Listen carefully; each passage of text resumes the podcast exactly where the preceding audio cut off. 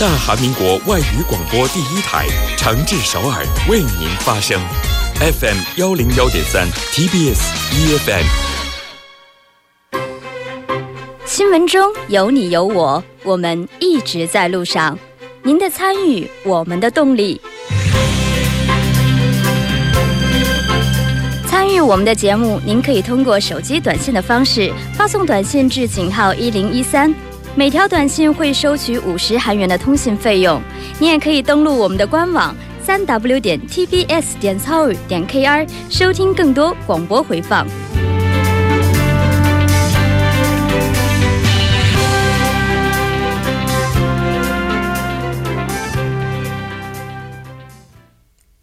好的，欢迎回来。新闻在路上第二部分开始了。第二部分呢，我们给您准备准备的节目有首尔新生活、最新动态、一网打尽以及新闻字符。稍后是一段广告，广告过后马上回来。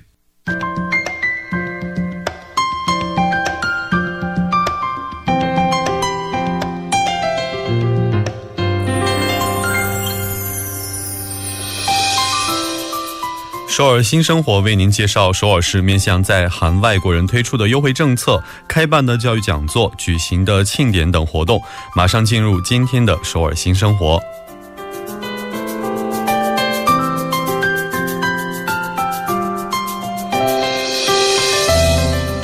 今天为大家介绍的第一条消息是，为纪念大韩民国法院日，首尔北部地方法院将邀请前来参加多文化家庭的邀请活动。邀请的对象呢是结婚移民者，那么名额呢只有十五位。时间呢是在九月七号星期四下午三点到六点。在十三点之前，下午一点之前，您可以前往道峰区居民会馆一楼集合，填写个人情报收集同意书之后，一同前往北部地方法院。在法院呢，将会为您介绍法院的业务内容，参观主要设施。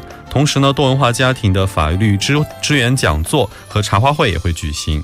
咨询电话，您可以拨打零二九九五六八零零零二九九五六八零零。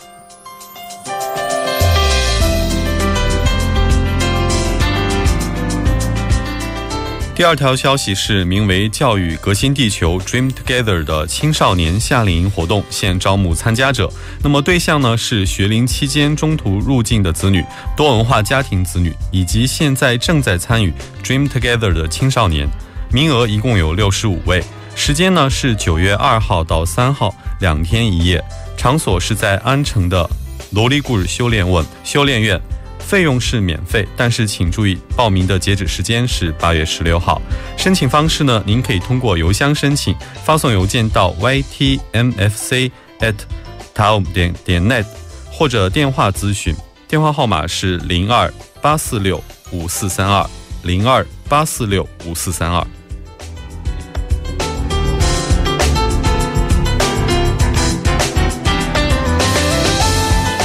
那么第三条消息呢，是由城东区多文化家庭支援中心提供的双语教育活动，只在这个语言游戏当中获取双语的知识。活动的对象是针对家有满四到六岁的小朋友的父母，以及目前呢没有第一胎的准父母。那么时间呢是在九月二号到三十号，每周六下午的两点到四点。您可以在城东区的多文化家庭支援中心参加。内容呢将包括双语的父母教育，以及父母和子女互动教育等内容。那么参加四次以上的家庭还可以获得小礼品。申请和咨询呢，您可以拨打电话零二三三九五九四四五零二三三九五九四四五。以上就是今天的首尔新生活，希望这些信息呢，让大家的首尔生活绚丽多彩。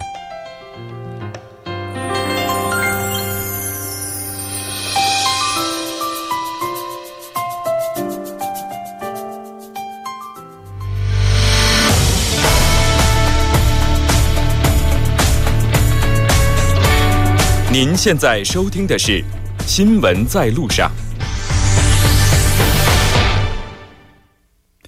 最新动态一网打尽。接下来呢，我们将通过嘉宾的独特视角了解最新的动态。我们今天的嘉宾呢，还是我们的老朋友董科。董科你好，王哲你好。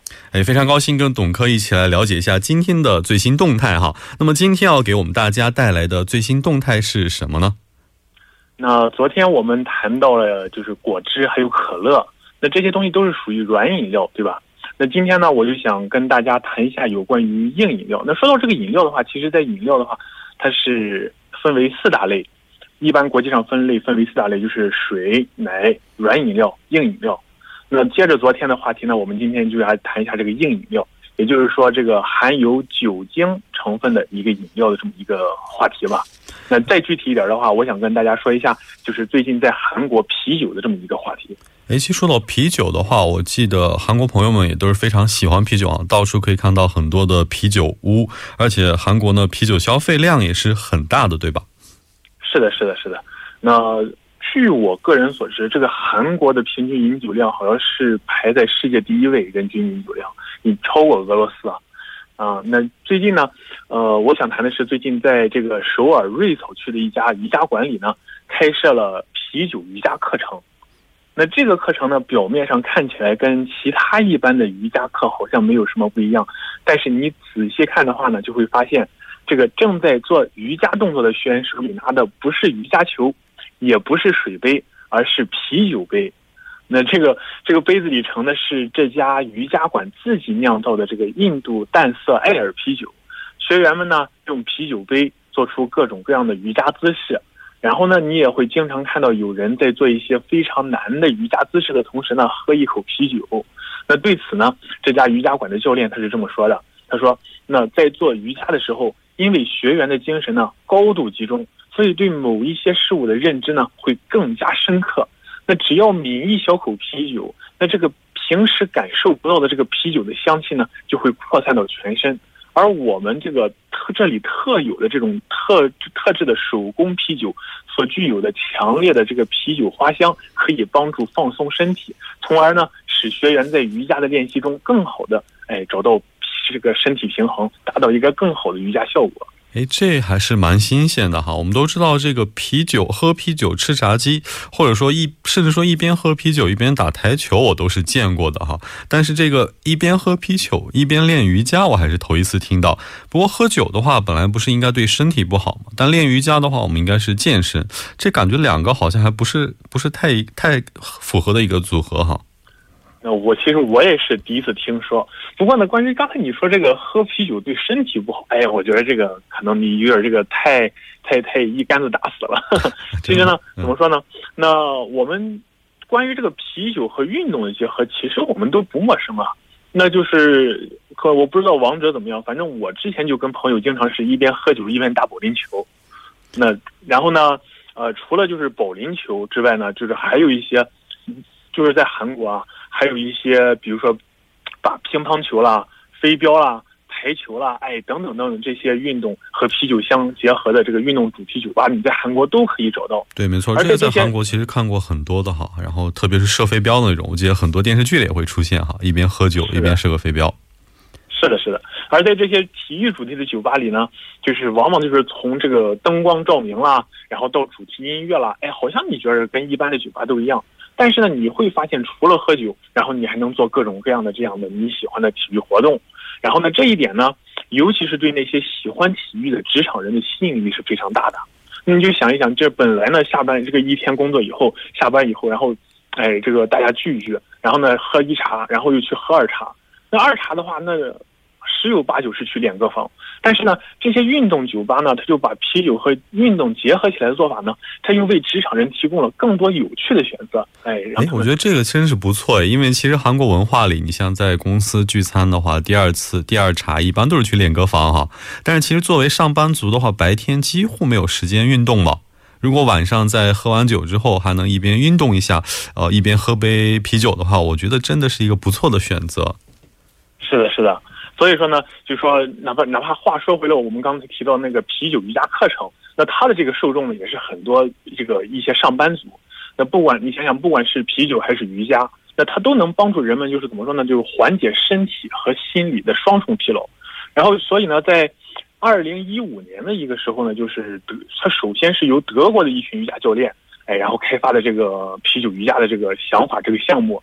然后呢，他们把这个瑜伽和啤酒结合，然后呢，用啤酒来让身体放松，而肌肉呢，一旦被放松以后呢，这样做高难度的瑜伽动作就变得更容易了。然后呢，也就能更好的达到一个瑜伽的效果。其实呢，对于这样的瑜伽课呢，这个学员的喜爱程度是非常之高啊。那相较于其他的一般瑜伽课，这个啤酒瑜伽课呢，在课程结束之后，然后继续报名的学生的这个比例呢，高达百分之四十六。哇，说到这里，我感觉啤酒好像是一剂良药哈，对练瑜伽也有好处，然后对职场人这个减压力也有好处。然后我就突发奇想了，那你说，如果学生或者我们工作上班的，一边喝杯啤酒一边工作的话，那是不是也有助于提高我们这整个工作的效率呢？我觉得这个还是看工作性质吧。如果你一边工作一边 一边算账一边喝啤酒的话，我觉得可能老板会不高兴。但是呢，真的有一边读书一边喝啤酒的这个啤酒书屋啊，你现在就是在那个上研、桑 M 或者是板桥，你都可以看得到。而且呢，据说这样的书店呢，在在这个首尔这样的这个读书啤酒屋有十多家。然后呢，这些啤酒书店的这个经营理念呢，就是说说让你像在家里一样，一边看书一边喝上两口啤酒。然后呢，这个书店里面的所有的书呢，就是都是精心挑选的。然后呢，也是按照读者最想看到的顺序，然后精心排列。然后呢，不光你能一边喝啤酒一边看书。有时候呢，你还能跟一些这个作家见上一面，然后跟他们一边喝酒一边聊他们写的书。哎，其实我觉得这个也是非常有意思哈。特别是，其实我以前有一次准备考试的时候也喝过一次啤酒，然后就那次考试还拿了 A 加，看来还是有一定效率哈。不过我觉得这个韩国其实，比如说想加深一下感情的话，喝一杯也是非常有帮助的。所以如果能跟我喜欢的作家。一起喝一杯酒，然后聊一聊他相关关心的话题的话，我觉得真的不错。不过我倒好奇，我倒好奇，董科，你其实也读书读了很久嘛？那你有没有就说在读书的时候喝啤酒？我是经常呀，我每天早上来实验室都先咔开一罐啤酒，然后再开始工作的。哇，就说你在做试验之前也会喝一下啤酒是吧？然后那啤酒，我觉得晚上睡觉之前，其实有的朋友也喜欢喝一杯。这个我觉得其实真的看来啤酒的好处还是很多的哈。但是那为什么会出现这种潮流呢？那怎么说呢？这个现在的这个消费者吧，他越来越希望把自己的这个兴趣生活和饮酒结合起来，是吧？那应这种趋势呢，就是说以各种各样的兴趣生活为主题的酒吧，它也就越来越多了。而这类酒，所以呢，就有这样的。这个专业的酒吧从业人士他就分分析他说呀，说啤酒呢本来喝起来它就是又香又不醉人，然后呢还能这个 warm up 就是提升一下氛围，所以呢在之前就这个引领过很多的美食潮流，比如说这样炸鸡啤酒了、披萨啤酒了。那现在呢随着这个消费者兴趣的多元化，那对于饮酒的方式也就更加多元化。所以说呢，哎，就是。毫无疑问，就会有这么越来越多的把兴趣生活和啤酒相结合的这样的酒吧出现。哎，我觉得这个真的是非常有意思哈！像我喝酒的同时，还能干一些我喜欢的事情，或者有一些我喜欢的运动。哎，我想问一下董科，那你在喝啤酒的时候最喜欢做的事情是什么呢？呃，吃饼干吧。啊，吃饼干。然后呢，就一边吃饼干一边喝酒，是吧？其实我觉得，说到啤酒，大家很多人可能会想这个炸鸡啤酒，哈，这可能跟某部电视剧有关。呃，但是我觉得不管怎么样吧，今后这个啤酒酒吧，希希望能够有更多新奇新颖的啤酒酒吧出现。不过我们也要提醒我们的听众朋友哈，酒多伤身，喝酒呢一定要注意不要过量。另外呢，未成年的朋友一定不要提前喝酒。好的，谢谢董科为我们带来这个最新动态。那么我们再见。谢谢王哲。好，送走董科之后呢，我们来了解一下这一时段的交通和天气状况。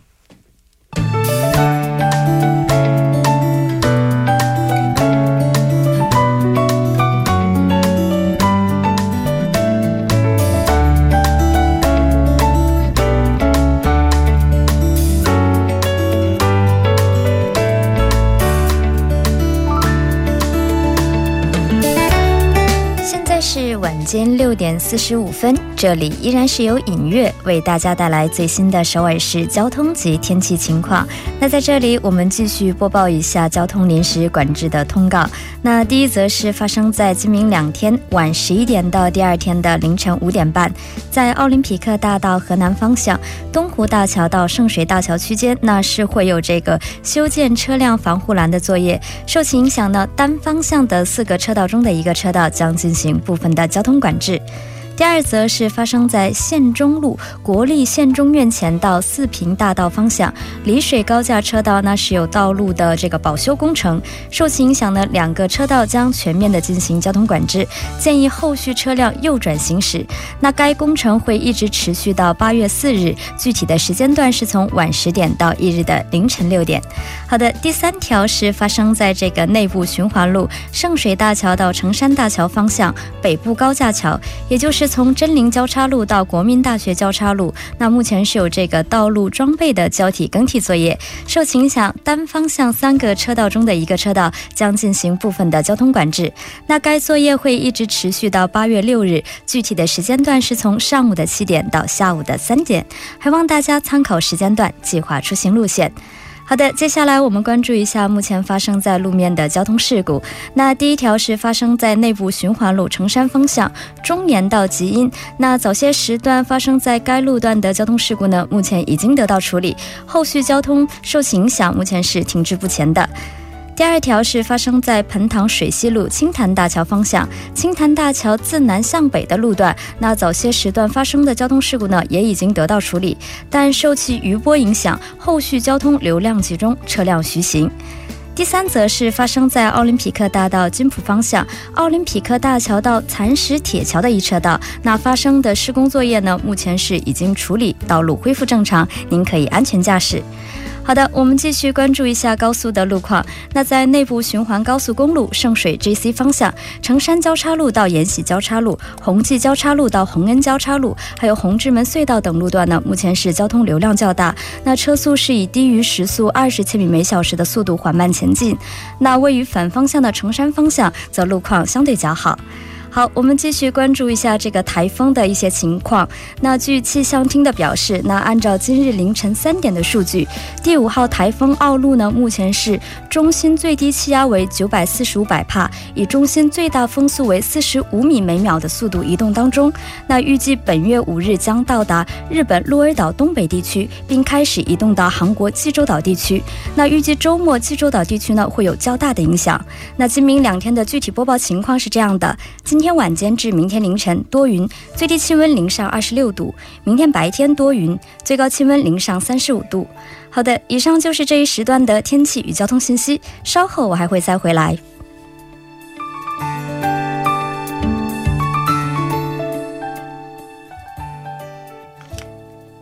好的，欢迎回来，聚焦热门字符，解读新闻背后。下面呢，我们就把电话连线到本台的特约记者全小新。小新，你好。啊，王哲好，各位听众朋友们好。好，非常高兴跟我们全小新记者一起来了解一下今天的新闻字符哈。那么今天为我们带来的新闻字符是什么呢？好的，那么今天我带来新闻字符是叫做中国新四大发明。哦，新四大发明哈，哎，这个新四大发明是什么？以及哎，其实说到这里，其实也应该提一下我们中国古代的四大发明哈，这两个呢，能不能帮我们简单的介绍一下？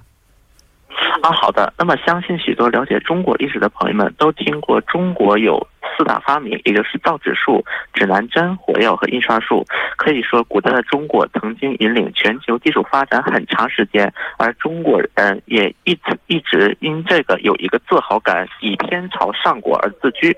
不过呢，中国从自自从近代开始，积贫积弱，战乱频发，导致中国与世界先进科技的距离越来越远。四大发明也似乎成为了一则过去式。那么，于是也就所谓的李约瑟之问，著名科学家李约。瑟博士曾在他的一个著作上提出来的老四大发明，及中国古代有这么辉煌的科学技术成就，为什么近现代的科学技术产业革命却没有在中国发生？这是李约瑟博士提出的一个非常著名的命题，而一般来讲，学术界把它称之为“李约瑟之问”，也就是所谓的新旧四大发明之问。好的，那么这个新的四大发明应该也是已经出来了哈，也是这可能也是中国实力、科技实力发展带来的影响。那么能不能简单为我们介绍一下这个新的四大发明呢？好的，那么事实上，“新四大发明”这个词出现并没有很久，这一词源于是二零一七年五月的一个调研。那么当时“一带一路”国际合作高峰论坛即将在北京举办的这么一个时间背景下，当时中国的北京外国语大学丝绸之路研究院发起了一次针对在华外国留学生的民间调查，来自“一带一路”沿线的二十多国青年评选出了他们心目中中国的新四大发明，分别是高铁、支付宝、共享。单车和网购，那么这也就成为了影响中国乃至全球的新四大发明。而许多受访者也表，与许多受访的一些外国青年纷纷表示，这新四大发明也是他们最想带到他们本国的生活方式。哎，其实这个高铁、支付宝、共享单车、网购这几个确实都是最近新兴起来的一些内容哈。特别是这些支像一些支付手段，我们在周一的节目中也有谈过。那么“新四大发明”这样的称号，在你看来的话，有什么意义呢？好的，那么事实上，我们可以说“新四大发明”它其实是一种符号。那么什么样的？形象和符号是被我们曾经就是被那个研究所所调研的二十国的外国青年以及更广大的一带一路沿线的民众他们所期望的，那么这也可能是他们所需要当下的中国提供怎样一个创新型的公共产品和公共服务。那么与此同时，新四大发明以如此精炼的方式来提炼出来，那么这不仅只单单意味着一个产品，更是这样的一个基础之上升华出怎样的发展理念和治理的理念。可以说，这是触动了许多外国民众的一个心弦。它单不单单是我们以在座的新四大发明为代表的中国的技术创新产业升级的一个物质载体，那么它的后面更广阔的，就是我们所讲到的创新、协调、绿色、开放、共享的五大发展理念所传播的一个途径。好的，这个新四大发明的话，据我所知，应该是五月份的这个“一带一路”峰会有关的，对吗？啊，是的。那么，在“一带一路”的国际合作峰会的那个。峰会即将召开的这么一个时代背景之下，那么当时在北京外国语大学丝绸之路研究所则针对“一带一路”沿线上的二十多个国家的外国青年发起了这么一项调查，并且得出了这么一个结果。啊，其实说到这儿，我有一点非常好奇哈，像刚刚提到的这新四大发明，包括高铁和共享单车在内，我们的全小新记者在中国国内的时候有没有用过这四样？啊，事实上，我相信，就包括我自己在内，只要是在中国，并且在中国就是有一就是经常生活，并且可能包括经常去过中国的一些外国朋友们，可能也都体验过这么四项东西。那么，其实我们也可以这么说，这中新四大发明在背后不是所谓的一个凭空出世，也不是突然间就产生了所谓的四大发明，而是中国。不不断推进改革开放，甚至更长时间以来，中国工业和经济体系积累形成的一个来自经济的一个改革的一个体现。好的，那你觉得这四大发明当中啊，哪一项是最方便的呢？嗯，那么我个人的话，因为我个人是经常就是因为工作原因需要就是在过中国的各个地区。进行一个就是那么就是在外面经常跑啊，包括在外面经常工作这么一个过程。那么我一直觉得，其实在中国这么一个领土庞大的一个国家当中，就是如一个高铁的诞生，它一方面可以弥补航空的一个经常延误的这么一个问题，并且与此同时也一定程度上方便并且实惠了许多经常在两地之间奔波的民众。对高铁确实非常方便啊，特别是最近这个复兴号好像也出来之后，应该会更快、更安全。那么我非常好奇，这个中国国内的专家是怎么来点评这个四大发明的呢？啊，好的。那么，那么事实上，就是我也看到了一些报道，比如说清华大学的一位副教授，他是这么认为的：认为中国所谓的新四大发明是中国过去四十年改革开放，甚至更长时间以来中国工业体系和经济体系所积累的一个巨大的经济体和分工网络，并且也有专家认为，正是这些中国的新四大发明，为中国提供了更多与世界牵手的机会。嗯，那么其实，在中国专家来看的话，还是非常正面、非常积极的哈。那海外的人士又是怎么来看待我们刚提出的新四大发明的呢？啊，好的。那么。好的，那么就是我们可以这么说，事实上就是许多的，包括一些外国专家，我也看了他们评论。那么他们认为，事实上中国已经成为了一个大众的科技中心，而这四大发新四大发明，正因为正可以被这么多人认可，它主要一个原因就是在于它能够带给我们的不是塔尖上的少部分人可以享受到的所谓高科技，而是让我们每个人都能够享受到的一个普惠的一个概念。对，也就是说，让这个绿色生活呢离我们越来越近哈。不知道这个全记者周边有没有这个韩国朋友对这个四大发明有过什么感想啊？啊，是的。那么事实上，像我有一个就是在韩国的朋友，他经常去北京、上海这种中国的一些城市。那么他每次回来，他都会跟我分享一下，比如说有关共享单车，包括支付宝。那么他也经常跟我说，如果在韩国，如果引入像支付宝这样，能够一扫码就能够接触到金融，那么相信金融的一个对于大众的一个贴近性和普惠性将会更加的有所强化。对，其实像这个支付手段的话，韩国我觉得现在好像也已经做得很不错了哈。然后包括这个共享单车和网购，不管怎么样，也希望这个能够尽快的，就说在全球遍地开花。那么到这里呢，也非常感谢我们的全小新记者为我们带来的新闻在路上。我们明天同一时间再见。再见。那么到这里呢，我们新闻在路上的第二部就结束了。稍后呢，我们将会为您带来我们的第三部和第四部的节目。第三部节目呢，走进世界，以及第四部的放新闻放大镜。那么不要走开，马上回来。